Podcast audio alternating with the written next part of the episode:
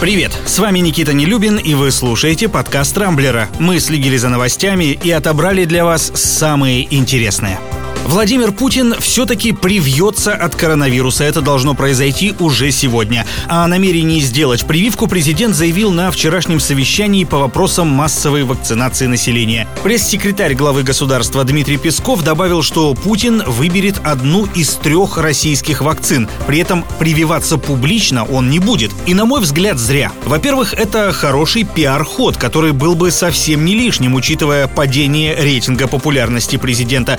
Ну и потом такой шаг вполне мог бы существенно подстегнуть кампанию по вакцинации, которая в России пока что идет ни шатка, ни валка.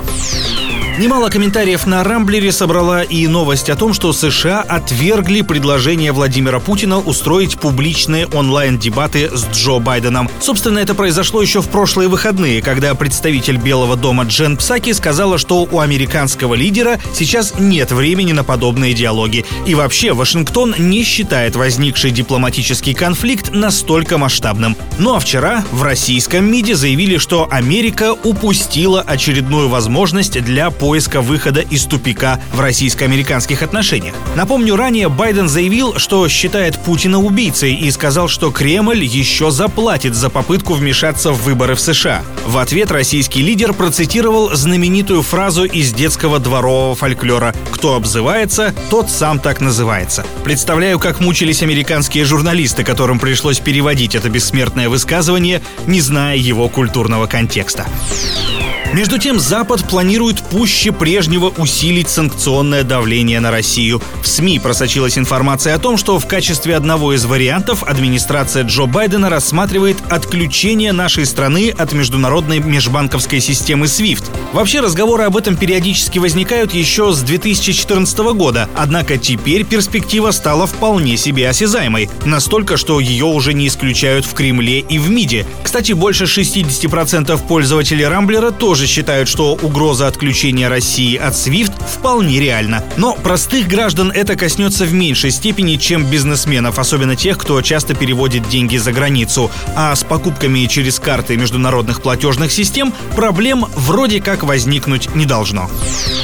Весь вчерашний день СМИ следили за тем, что происходило в Басманном суде Москвы. Там решался вопрос об аресте губернатора Пензенской области Ивана Белозерцева и еще пятерых фигурантов, которых подозревают в получении и дачи взятки в 31 миллион рублей. Напомню, эти деньги глава региона через посредников получил от руководства фармацевтической компании «Биотек» за поддержку при заключении госконтрактов. И вот накануне суд отправил под арест на два месяца всех, кроме главы холдинга холдинга Бориса Шпигеля. Во время заседания предпринимателю стало плохо, и его госпитализировали. Сердце разболелось. Хотя почти наверняка радовалась, когда биотек незаконно получал миллионные госзаказы. Вопрос об аресте бизнесмена должен быть решен сегодня. Добавлю, за последние 10 лет в России за коррупцию посадили 15 губернаторов. Удивительно для меня в первую очередь то, что власть имущие взяточники на местах не обращают на эту печальную статистику никакого внимания и продолжают воровать. Очевидно, жажда денег начисто заглушает у руководителей российских регионов базовый инстинкт самосохранения. А вот у кого с данным инстинктом полный порядок, так это у Павла Буре. Легендарный российский хоккеист вчера поделился своими впечатлениями от игры с Владимиром Путиным. Они уже не раз вместе выходили на лед в рамках ночной хоккейной лиги. По словам русской ракеты, играть с президентом — это большая честь и вообще одно удовольствие. Он обладает игровым мышлением и всегда просчитывает обстановку на несколько ходов вперед. Очевидно, это и позволяет президенту забивать на матчах ночной лиги по 9, а иногда и по 10 шайб. Примечательно, что примерно то же самое Буре говорил о Путине еще несколько лет назад. В общем, кругом сплошная стабильность. Даже в головах выдающихся в прошлом хоккеистов. На этом у меня все. С вами был Никита Нелюбин. Не пропускайте интересные новости, слушайте и подписывайтесь на нас в Google подкастах и CastBox. Увидимся на rambler.ru.